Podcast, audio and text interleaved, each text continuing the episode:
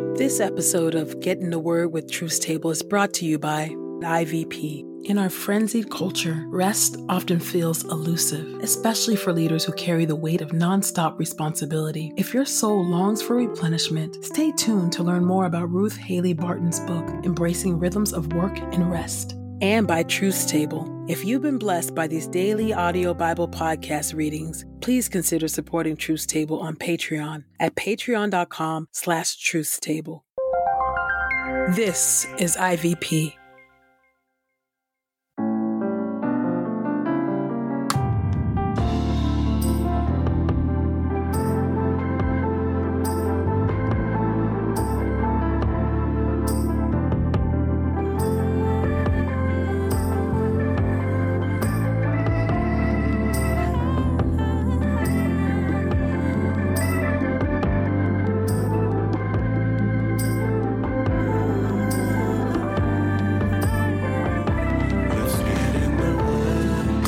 Listening to Get in the Word with Truth's Table. Presented by InterVarsity Press.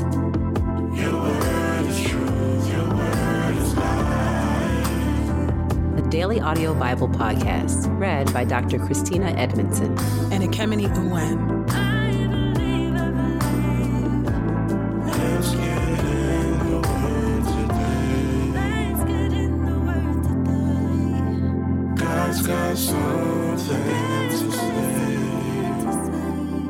Get in the Word, and may the Word get in us. Open our eyes that we may behold wonderful things in your Word. Old Testament reading Esther, chapter 3 through chapter 6. Chapter 3 Haman conspires to destroy the Jews. Sometime later, King Ahasuerus promoted Haman, the son of Hammedatha, the Agagite, exalting him and setting his position above that of all the officials who were with him. As a result, all the king's servants who were at the king's gate were bowing and paying homage to Haman, for the king had so commanded.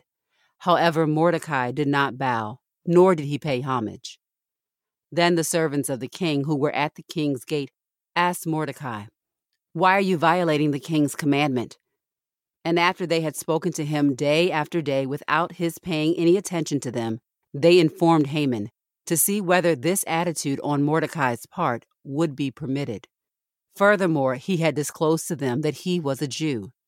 When Haman saw that Mordecai was not bowing or paying homage to him, he was filled with rage. But the thought of striking out against Mordecai alone was repugnant to him, for he had been informed of the identity of Mordecai's people. So Haman sought to destroy all the Jews, that is, the people of Mordecai, who were in all the kingdom of Ahasuerus. In the first month, that is, the month of Nisan, in the twelfth year of King Ahasuerus' reign, Pur, that is, the lot, was cast before Haman in order to determine a day and a month. It turned out to be the twelfth month, that is, the month of Adar. Then Haman said to King Ahasuerus, there is a particular people that is dispersed and spread among the inhabitants throughout all the provinces of your kingdom, whose laws differ from those of all other peoples. Furthermore, they do not observe the king's laws. It is not appropriate for the king to provide a haven for them. If the king is so inclined, let an edict be issued to destroy them. I will pay 10,000 talents of silver to be conveyed to the king's treasuries for the officials who carry out this business. So the king removed his signet ring from his hand and gave it to Haman, the son of Hammedatha, the Agagite, who was hostile towards the Jews. The king replied to Haman, Keep your money, and do with these people whatever you wish. So the royal scribes were summoned in the first month, on the thirteenth day of the month. Everything Haman commanded was written to the king's satraps and governors who were in every province and to the officials of every people, province by province, according to its script, and people by people according to their language. In the name of King Ahasuerus, it was written and sealed with the king's signet ring.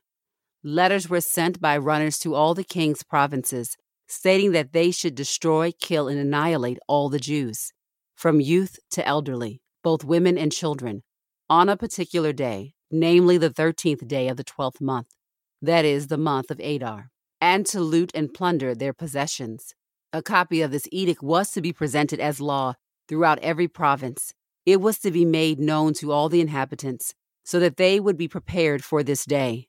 The messengers scurried forth with the king's orders. The edict was issued in Susa, the citadel. While the king and Haman sat down to drink, the city of Susa was in an uproar. Chapter 4 Esther decides to risk everything in order to help her people. Now, when Mordecai became aware of all that had been done, he tore his garments and put on sackcloth and ashes. He went out into the city, crying out in a loud and bitter voice. But he went no further than the king's gate, for no one was permitted to enter the king's gate clothed in sackcloth. Throughout each and every province where the king's edict and law were announced, there was considerable mourning among the Jews, along with fasting, weeping, and sorrow. Sackcloth and ashes were characteristic of many. When Esther's female attendants and her eunuchs came and informed her about Mordecai's behavior, the queen was overcome with anguish. Although she sent garments for Mordecai to put on so that he could remove his sackcloth, he would not accept them. So Esther called for Hathach, one of the king's eunuchs, who had been placed at her service, and instructed him to find out the cause and reason for Mordecai's behavior. So Hathach went to Mordecai at the plaza of the city in front of the king's gate. Then Mordecai related to him everything that had happened to him, even the specific amount of money that Haman had offered to pay to the king's treasuries for the Jews to be destroyed. He also gave him a written copy of the law that had been disseminated in Susa for their destruction, so that he could show it to Esther and talk to her about it. He also gave instructions that she should go to the king to implore him and petition him on behalf of her people. So Hathach returned and related Mordecai's instructions to Esther. Then Esther replied to Hathach with instructions for Mordecai. All the servants of the king and the people of the king's provinces know that there is only one law applicable to any man or woman who comes uninvited to the king in the inner court. That person will be put to death unless the king extends to him the gold scepter permitting him to be spared. Now I have not been invited to come to the king for some thirty days. When Esther's reply was conveyed to Mordecai, he said to take back this answer to Esther Don't imagine that because you are a part of the king's household, you will be the one Jew who will escape. If you keep quiet at this time, liberation and protection for the Jews will appear from another source, while you and your father's household perish. It may very well be that you have achieved royal status for such a time as this. Then Esther sent this reply to Mordecai Go, assemble all the Jews who are found in Susa, and fast on my behalf. Don't eat and don't drink for three days, night or day. My female attendants and I will also fast in the same way. Afterward, I will go to the king, even though it violates the law. If I perish, I perish. So Mordecai set out to do everything that Esther had instructed him. Chapter 5 Esther appeals to the king for help. It so happened that on the third day Esther put on her royal attire and stood in the inner court of the palace, opposite the king's quarter. The king was sitting on his royal throne in the palace, opposite the entrance. When the king saw Queen Esther standing in the court, she met with his approval. The king extended to Esther the gold scepter that was in his hand. And Esther approached and touched the end of the scepter. The king said to her, What is on your mind, Queen Esther? What is your request? Even as much as half the kingdom will be given to you. Esther replied, If the king is so inclined, let the king and Haman come today to the banquet that I have prepared for the king. The king replied, Find Haman quickly so that we can do as Esther requests. So the king and Haman went to the banquet that Esther had prepared. While at the banquet of wine, the king said to Esther, What is your request? It shall be given to you. What is your petition? Ask for as much as half the kingdom, and it shall be done. Esther responded, My request and my petition is this If I have found favor in the king's sight, and if the king is inclined to grant my request and approve my petition, let the king and Haman come tomorrow to the banquet that I will prepare for them. At that time, I will do as the king wishes. Haman expresses his hatred of Mordecai. Now Haman went forth that day pleased and very much encouraged. But when Haman saw Mordecai at the king's gate, and he did not rise or tremble in his presence, Haman was filled with rage towards Mordecai. But Haman restrained himself and went on to his home. He then sent for his friends to join him, along with his wife Zeresh. Haman then recounted to them his fabulous wealth, his many sons, and how the king had magnified him and exalted him over the king's other officials and servants. Haman said, Furthermore, Queen Esther invited only me to accompany the king to the banquet that she prepared. And also tomorrow I am invited along with the king. Yet all this fails to satisfy me, so long as I have to see Mordecai the Jew sitting at the king's gate. Haman's wife Zeresh and all his friends said to him, Have a gallows seventy five feet high built, and in the morning tell the king that Mordecai should be hanged on it. Then go with the king to the banquet contented. It seemed like a good idea to Haman, so he had the gallows built. Chapter 6 The Turning Point The king honors Mordecai. Throughout that night, the king was unable to sleep, so he asked for the book containing the historical records to be brought. As the records were being read in the king's presence, he found written that Mordecai had disclosed that Bigthana and Teresh, two of the king's eunuchs who guarded the entrance, had plotted to assassinate King Ahasuerus. The king asked, What great honor was bestowed on Mordecai because of this? The king's attendants who served him responded, Not a thing was done for him. Then the king said, Who is that in the courtyard? Now Haman had come to the outer courtyard of the palace to suggest that the king hang Mordecai on the gallows that he had constructed for him. The king's attendant said to him, It is Haman who is standing in the courtyard. The king said, Let him enter. So Haman came in, and the king said to him, What should be done for the man whom the king wishes to honor? Haman thought to himself, Who is it that the king would want to honor more than me? So Haman said to the king, For the man whom the king wishes to honor, let them bring royal attire, which the king himself has worn, and a horse on which the king himself has ridden one bearing the royal insignia. Then let this clothing and this horse be given to one of the king's noble officials.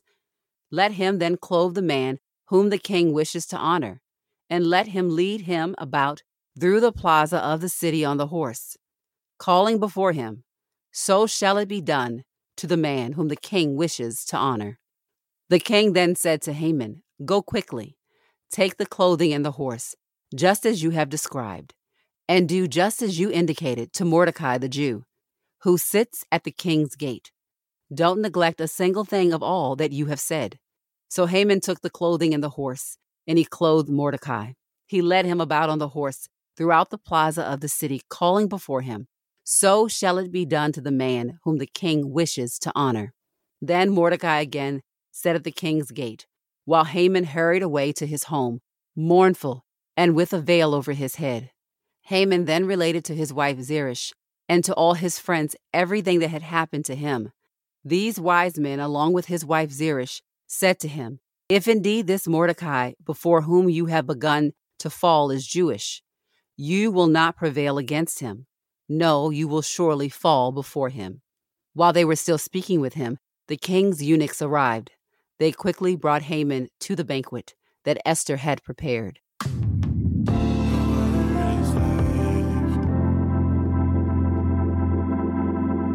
This is the word of God for the people of God. May God add a blessing to the reading of his word. Let us go boldly to God's throne of grace. Gracious and holy and righteous God, we thank you, O Lord, for your word today. We thank you, O God, that you are indeed the God over all creation and redemptive history. We thank you, O Lord, for the life and the ministry and the work and the fortitude of Queen Esther. It is not lost on us, O God, that she was in a situation while television and movies may dramatize it or glamorize it, it is not a situation that anyone would want for themselves. For she was one of many wives of this king.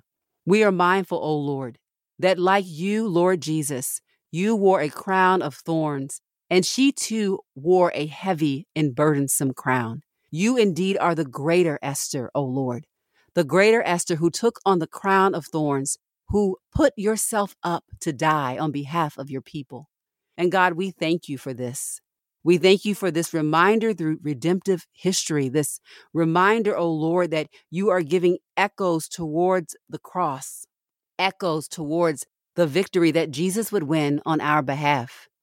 And so we thank you for the life and the work of Queen Esther. We thank you, O oh God, for the fortitude of this young woman who went before a temperamental king, one known for wickedness and for harm and, and for cruelty. But, O oh Lord, she came towards him with a come what may attitude and a come what may spirit as she stood for what was right. And I pray, O oh God, that you would pour out your spirit to give us that type of spiritual fortitude, O oh Lord, to have a come what may spirit for righteousness and holiness and for your name's sake, O Lord. God, we are amazed at the way in which you bring about holy ironies, where you prepare a meal for us in the presence of our enemies. And we see this in this narrative, this meal that Haman will be attending that Esther has placed together, O God. And indeed, she will be there in the presence of her enemies. And we are amazed at the way that even in our own lives today, you knit together these stories of holy ironies where you use our enemies as our footstool. As you work all things together, not that they are all good, but you work all things together, difficult things, painful things, things filled with suffering and confusion. You are sovereign and mighty over them all. And although they be not good, you work them together for our good. And you prepare a table for us in the presence of our enemies. Only you can do that. Only you can work together holy ironies. God, we thank you for the holy ironies of our own lives, the way in which you have placed us in circumstances and situations that are beyond what we could conceive or orchestrate for ourselves, but you have made it so. And we give you thanks and praise for this. And we entrust ourselves more and more to you that even when we face a mighty foe, when we face a very true enemy within and without, we are reminded that your divine hand can work these holy ironies on our behalf that you are for us, that you are with us, that you reign and rule through love, by love, for the love of your children. And we are grateful for this today, O oh God. We are encouraged by the complexities and the difficulties of this story. And we ask you, O oh Lord, that you, by the power of the Spirit, would uproot from us jealousy, oh God. As we think of this story of Haman and Mordecai and, and the bloodlust jealousy that Haman has towards Mordecai, and that it continues to make a trap for himself over and over again that he falls into. And oh God, we know we're no better in our humanity than Haman in our jealousy. And so I pray, oh God, right now, by the power of the Spirit, that you would reveal to us where we are jealous of others.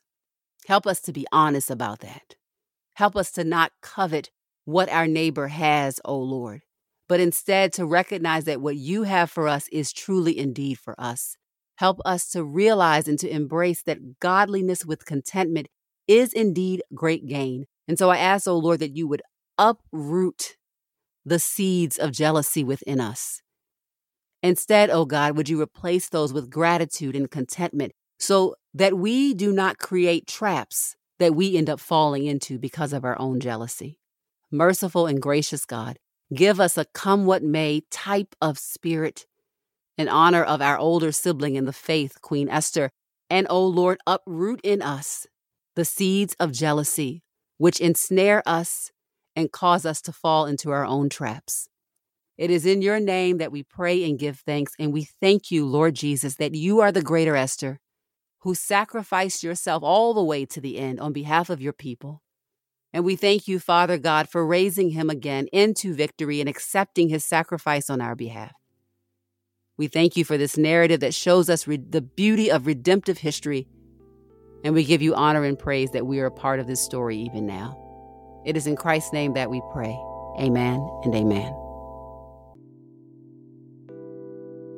The journey to a meaningful Sabbath practice is slow and gradual, and it is a journey we need to take in community. In her book, Embracing Rhythms of Work and Rest, Ruth Haley Barton offers wisdom regarding the rhythms of Sabbath, exploring both weekly Sabbath keeping as well as extended periods of sabbatical time. Sabbath is more than a practice, it is a way of life ordered around God's invitation to regular rhythms of work, rest, and replenishment that will sustain us for the long haul of life and leadership. Get your copy of this book today at ivpress.com. As a listener of this podcast, you can get 30% off plus free US shipping when you use the promo code The Word. That's promo code T H E W O R D at ivpress.com. We pray this time of getting the word with Truth Table has encouraged us all to not only be hearers of God's word, but doers. Share your reflections on these scriptures with us on Twitter and Instagram using the hashtag GetInTheWord and hashtag TruthsTable. Saints, whatever is honorable, whatever is just, whatever is pure, whatever is lovely, whatever is commendable, if there is any excellence, if there is anything worthy of praise, think about these things, practice these things, and the God of peace will be with you. Go with God. Get in the Word with Truth Table is a production of InterVarsity Press. For 75 years, IVP has created and published resources that deepen lives for Christ to engage the university, church, and the world. Visit ivpress.com for more information. Our Bible reading plan is from BibleStudyTogether.com, and the Bible version is the new English translation used by permission. Sound engineering is from Podastery Studios, and our executive producer is Helen Lee.